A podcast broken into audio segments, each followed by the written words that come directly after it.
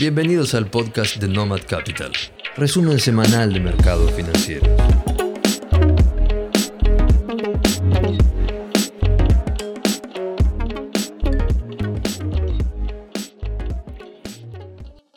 Como decimos habitualmente, los mercados financieros están diseñados para subir, y esta semana no fue la excepción. Estamos frente a un mercado financiero que digiere rápidamente las malas noticias y las amenazas, y nada parece poder interponerse en su fuerte tendencia alcista. El índice S&P 500 cierra la semana con una suba del 2%, tocando nuevamente máximos históricos, al igual que el Nasdaq, que sube más de un 3,2%, y el Dow Jones Industrials, que sube más de un 1,4%. La vedette de la semana, sin embargo, fue el índice Russell, el índice de las compañías de pequeña capitalización, que subió más de un 6% en la semana y llegó a su máximo histórico. En Europa, por otro lado, el índice DAX de Alemania sube un 2,3%, al igual que el Eurostock 50 que sube un 2,34%. Pero como dijimos al comienzo, esto significa que el mercado digirió las malas noticias, las amenazas, pero no quiere decir que las mismas hayan desaparecido. Si analizamos la situación de China, por ejemplo, podemos ver que a principio de semana, el domingo a la noche, se conocieron los PMI del mes pasado, Recordemos que la encuesta de PMI se hace entre los gerentes de compras de las empresas productoras más grandes, lo cual nos da una idea de la sensación acerca del futuro de la producción de las empresas. Por segundo mes consecutivo, el PMI de China salió por debajo de lo que el mercado esperaba.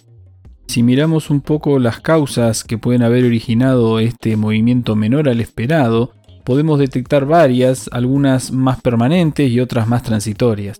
Por un lado, la crisis energética global que se está atravesando actualmente afecta directamente el costo de la energía de las empresas.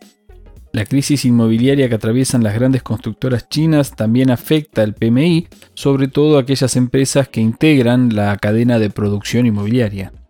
También hay que recordar que China está atravesando varios rebrotes importantes de COVID a lo largo de la nación, y esto también pone en alerta la posibilidad de nuevos cierres de la economía. Por último, también hay que hacer mención a la fuerte suba que han tenido los commodities, que sin embargo en las últimas semanas vienen registrando una baja bastante importante.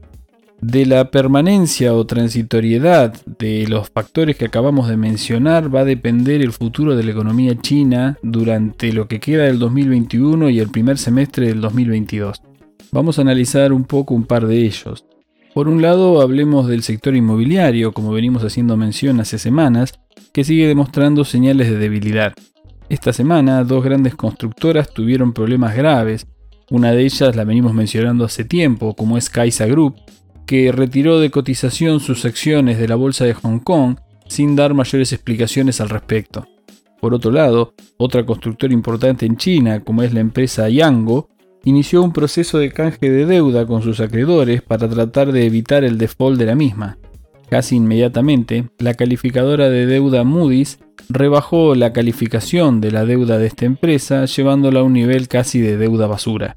Pero más allá de la situación complicada que vive el sector inmobiliario, aparentemente se trata de una lenta transición hacia un nuevo orden dentro del sector y no algo que pueda generar una implosión dentro de la economía china. Otro problema grave que están teniendo en ese país son los rebrotes de COVID en diversas áreas de la nación. En varias provincias chinas, los gobiernos ya avisaron a la población que comiencen a estoquear comida, ya que existe el riesgo de que por temor a nuevos contagios comiencen a realizar cierres periódicos como fueron los lockdowns del año pasado y no exista la posibilidad de salir de la casa para comprar siquiera alimentos. Más allá de la situación china con respecto al COVID, hay que prestar mucha atención porque podría ser el comienzo de un nuevo ciclo que termine extendiéndose primeramente a través de Asia, luego hacia Europa y finalmente en América, como es que ha sucedido con los tres ciclos anteriores de contagio. Pero el problema más grave que atraviesa China, el que pone más palos en la rueda y más desafíos al futuro de la economía, es el problema energético y el gobierno chino ha demostrado la voluntad de utilizar todas las herramientas a su alcance para mantener los precios dentro de un margen que ellos consideren razonable. El NDRC chino sigue controlando y sigue interviniendo fuertemente en los mercados de futuros y en los mercados spot, básicamente o principalmente de carbón. Los resultados de esta intervención son evidentes. Esta semana los contratos de futuros de carbón en China registraron una caída del 5,7%. Al mismo tiempo se ha registrado un fuerte aumento en los stocks de carbón en las usinas de electricidad que utilizan este insumo. Y las industrias productoras de carbón también han tenido un fuerte aumento de productividad en las últimas semanas. También esta semana se registró una baja del 3,54% en el fuel oil, otro insumo que algunas plantas energéticas chinas utilizan para la generación de electricidad. Pero los fuertes controles del gobierno chino solamente pueden abarcar las empresas dentro de sus límites nacionales, y la crisis energética ha demostrado, como venimos hablando hace semanas, ser un problema global. Si quedaba alguna duda, esta semana quedó claro que el enfrentamiento detrás de la crisis energética es de características geopolíticas y no tanto de oferta y de demanda. El día jueves esperábamos todos los resultados de la reunión de los ministros de energía de la OPEP para ver qué decidían con respecto a los niveles de producción de noviembre y diciembre. Y ya desde principios de semana teníamos claro que la reunión iba a tener un fuerte componente político, dado que el fin de semana, en Glasgow, se había llevado adelante el COP26, la reunión de los países en contra del calentamiento global, y varias declaraciones del presidente de los Estados Unidos, Joe Biden, habían tratado de poner presión a los países productores de petróleo. Por un lado, Biden aseguró que debemos movernos rápidamente hacia las energías renovables, pero que no era racional pensar que se podía hacer la transición desde el petróleo en una sola noche. Además, aseguró que no le parecía correcto que Rusia y Arabia Saudita no bombearan más petróleo, es decir, que no aumentaran los niveles de producción actualmente. Según él, la negativa de las naciones de la OPEP de generar más producción son los responsables por los precios actuales del gas y del petróleo a nivel global. Con este ánimo se llegó a la reunión de los ministros de la OPEP del día jueves y la respuesta fue básicamente la que se esperaba. La OPEP decidió mantener el aumento en el nivel de producción que tenía planeado desde principio de año, es decir, 400.000 barriles de petróleo adicionales por día que se empezarán a bombear a partir del mes de diciembre. Los Estados Unidos pretendían que la OPEP modificara este nivel preestablecido y que aumentara a 800.000, es decir, el doble de barriles de los que tenía pensado. Como si no fuera poco el mensaje que le enviaron a los Estados Unidos a través de la decisión, es decir, a través del rechazo de aumentar los niveles de producción por encima de lo esperado, el ministro de Energía saudí se convirtió en una especie de vocero de la OPEP y realizó declaraciones bastante fuertes. El ministro aseguró que la OPEP está actuando responsablemente, que como regulador de mercado es receptivo, pero que los mercados energéticos necesitan una fuerte regulación. Aseguró que de la producción diaria, 500.000 barriles por día han ido a suplir las necesidades de las productoras de electricidad que han reemplazado su consumo de gas por petróleo. Según él, si no fuera por la OPEP, el mercado energético estaría mucho más volátil de lo que es actualmente. También afirmó que la industria energética necesita señales fuertes del mercado para decidir inversiones de largo plazo. También envió una advertencia velada a los Estados Unidos al asegurar que ese país siempre fue responsable con el uso de las reservas estratégicas de petróleo para no afectar los precios de los mercados internacionales, y finalmente aseguró que esperan que a partir de diciembre se comiencen a recuperar los stocks de los países productores y que ven crecimiento en la industria pero que siguen preocupados por el desempeño actual del mercado. Obviamente la respuesta de la Casa Blanca nos hizo esperar y respondieron fuertemente a esta especie de batalla retórica que están llevando adelante los países. Según el secretario de Energía de los Estados Unidos, es el momento para que los países productores de petróleo aumenten la producción y no amenacen a la economía global. Asimismo, aseguró que liberar las reservas estratégicas de petróleo de los Estados Unidos es una opción que está sobre la mesa y que el presidente está considerando la posibilidad de su uso. Recordemos que las reservas estratégicas de petróleo de los Estados Unidos actualmente son 622 millones de barriles. Si calculamos que todos los países productores de la OPEP en su conjunto hoy en día están produciendo aproximadamente 30 millones de barriles por día, si los Estados Unidos volcaran una parte solamente de estas reservas estratégicas al mercado, podrían causar un movimiento bastante fuerte en los precios en muy corto plazo. Y como si toda esta tensión discursiva entre el OPEP y los Estados Unidos no fuera suficiente, El movimiento final de la semana en esta crisis energética la dio la empresa Saudi Aramco, la petrolera más grande del mundo, anunciando que subía los precios para diciembre para todos los mercados, especialmente Asia y Europa. A pesar de toda esta tensión, el petróleo se las ingenió para cerrar la semana a la baja, con una caída de un 2,3%, llegando incluso en algún momento de la semana a caer más de un 6%. Así que, como venimos afirmando ya desde hace algunas semanas, para nosotros esta crisis energética es la principal amenaza para el crecimiento económico global en los próximos meses e incluso primera mitad del año 2022, y lo que lo convierte obviamente también en la primera amenaza para los mercados financieros.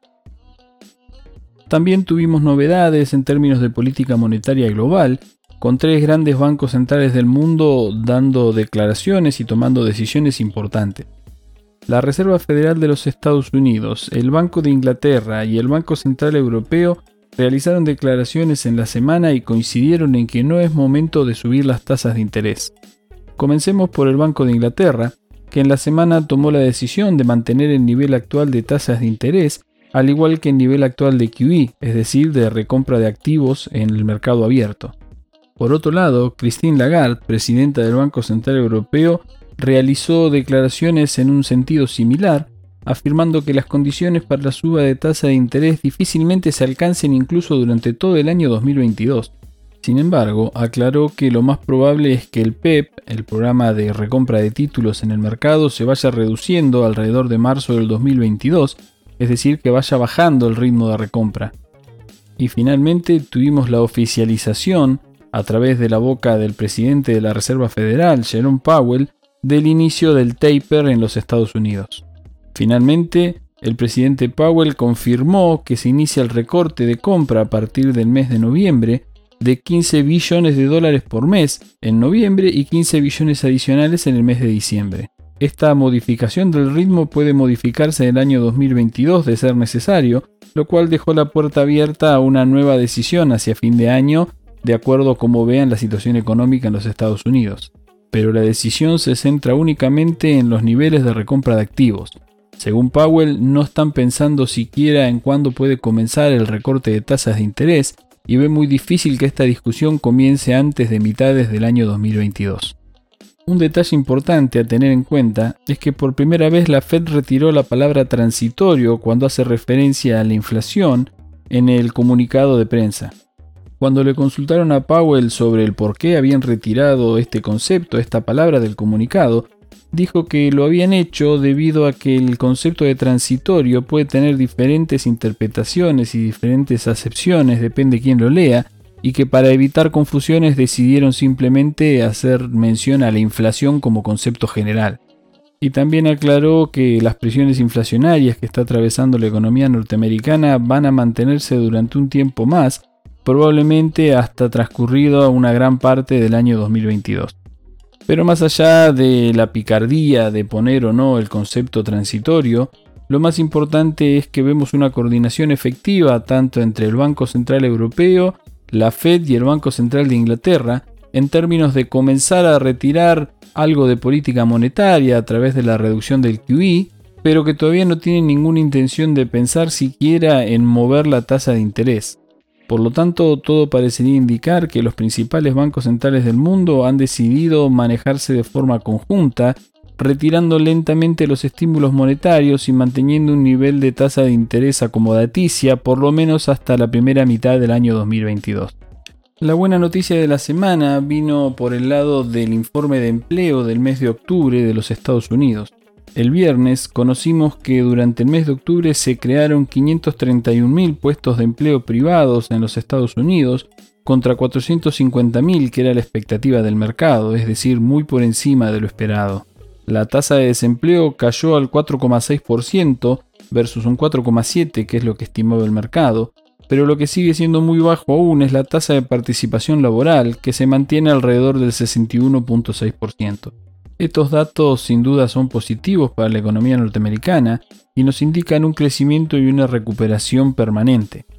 Estas variables le quitan fundamentos a la idea de la estanflación que vienen propugnando algunos economistas desde hace un tiempo. Y por otro lado, también nos da un poco más la idea de que la inflación posiblemente, o por lo menos algunos componentes de la inflación norteamericana, sean más transitorios de lo que pensamos y que se puedan resolver una vez que las cadenas de suministro vuelvan a la normalidad. Sin embargo, la respuesta del mercado fue mixta. Los índices accionarios respondieron todos positivamente, con buenas subas, pero también subió el VIX, es decir, el índice de volatilidad, también subieron los bonos norteamericanos, lo que llevó a una baja en la tasa de interés, y también subió el oro, activo de refugio por naturaleza. Es decir, nadie supo muy bien cómo reaccionar. Incluso la tasa de interés cayó bastante fuerte a lo largo de toda su curva, con mayor presión sobre las tasas cortas, es decir, sobre las tasas de 2 y 5 años. Esto generalmente se da cuando el mercado interpreta que la Fed va a tomarse más tiempo para subir la tasa de interés, pero la realidad es que si el mercado laboral empieza a mejorar o sigue mejorando el ritmo que lo viene haciendo, la Fed debería subir la tasa de interés antes de lo esperado. Igualmente tengamos en cuenta que este informe se conoció el día viernes y solamente tenemos un día de mercado para analizar qué es lo que pasó. Veremos entre el lunes y martes de la semana que viene si se mantiene la misma tendencia o finalmente tenemos un reversal en alguno de estos mercados en los cuales hicimos mención.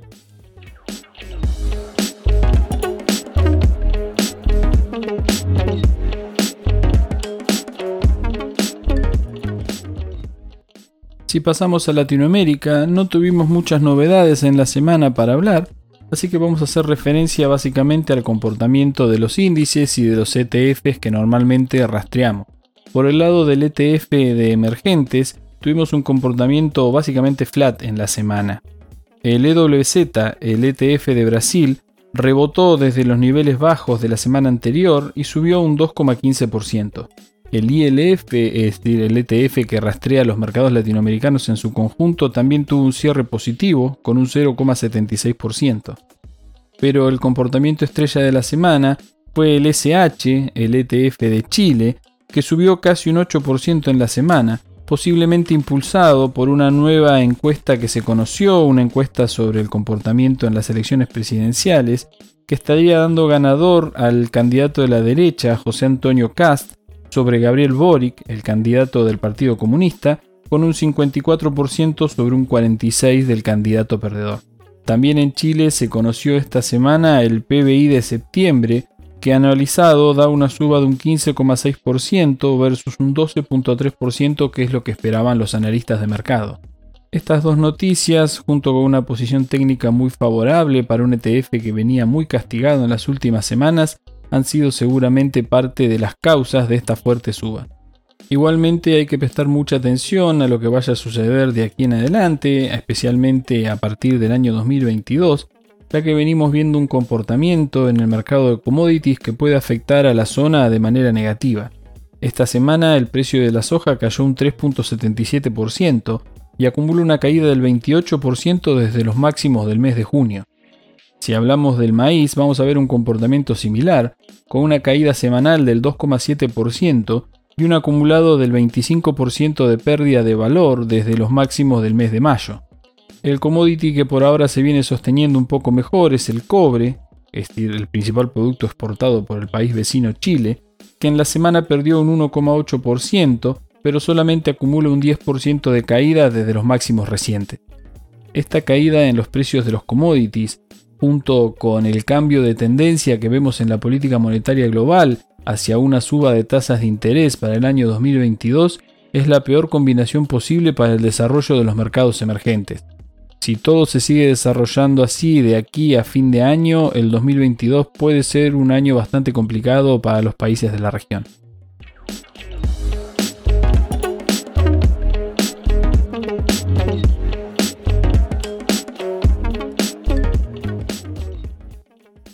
Y llegamos a Argentina, donde todas las decisiones siguen dando vuelta alrededor de aguantar hasta la elección y después veremos. Esta semana se realizó un pago de 391 millones de dólares de intereses que se le debía al FMI, o sea que evitamos una vez más el default con ese organismo. Sin embargo, el avance en las negociaciones para llegar a un acuerdo por la deuda que sostenemos con ellos todavía no avanzan y son todas idas y vueltas entre declaraciones del ministro, del presidente e incluso de funcionarios del mismo fondo. La realidad es que pasó la reunión del G20, hubo reuniones entre presidentes, ministros de Economía y ministros del Fondo Monetario Internacional, pero no se avanzó ni un centímetro con respecto a la posibilidad de llegar a un acuerdo de pago antes de fin de año. Si vamos a los números fríos y duros, desde ahora, desde noviembre hasta marzo, le tenemos que pagar 3 mil millones de dólares al Fondo Monetario Internacional en diferentes vencimientos. Si es cierto que esperan postergar el acuerdo hasta marzo del año 2022, no sé cómo van a hacer para llegar porque realmente no van a alcanzar las reservas internacionales para hacer frente a esos 3 mil millones de dólares y las liquidaciones de exportaciones empiezan a ralear de aquí hasta febrero marzo del año que viene. Esperemos que alcance con los derechos especiales de giro que nos pasó el Fondo Monetario para al menos patear la deuda y tratar de llegar hasta febrero marzo. Pero si el Banco Central planea seguir gastando al ritmo actual que viene gastando las reservas internacionales, ya sea para el pago de importaciones que son necesarias para el funcionamiento del país, como para intervenir los mercados de dólares financieros, a pesar de que su objetivo no se cumpla, es poco probable que lleguemos a marzo con reservas positivas. Como si fuera poco, el gobierno sigue tomando decisiones que lo único que hacen es aumentar el déficit fiscal. Esta semana se publicó en el Boletín Oficial la Resolución 1029 del 2021, donde se mantienen los congelamientos de la energía eléctrica mayorista hasta el 30 de abril del 2022. Obviamente, mantener estos precios congelados implica que el gobierno va a tener que otorgar más subsidios a las empresas generadoras para sostener los costos de la energía. Con todas estas medidas del gobierno no es de extrañarse el comportamiento de los dólares financieros, por ejemplo, el dólar contado con liquidación cierra la semana alrededor de los 217 pesos, con una suba de un 4,6%. El riesgo país, por otro lado, supera ampliamente los 1700 y cierra la semana en 1733 puntos, con una suba del 1,2% con respecto al cierre de la semana anterior. El único indicador positivo de la semana fue el comportamiento del índice Merval medido en dólares, con una suba del 6,8%, recuperando casi todo lo perdido la semana anterior. Así llegamos al valor de 430 dólares, más o menos el mismo valor que tenía antes de las PASO. Pero los valores de operaciones en los Estados Unidos de los ADR son muy bajos, por los cuales nos inclinamos a pensar que estamos frente a un trade electoral altamente especulativo. Así que como sugerencia, para aquellos que no les gusta la volatilidad y el riesgo, manténganse lejos de los activos argentinos.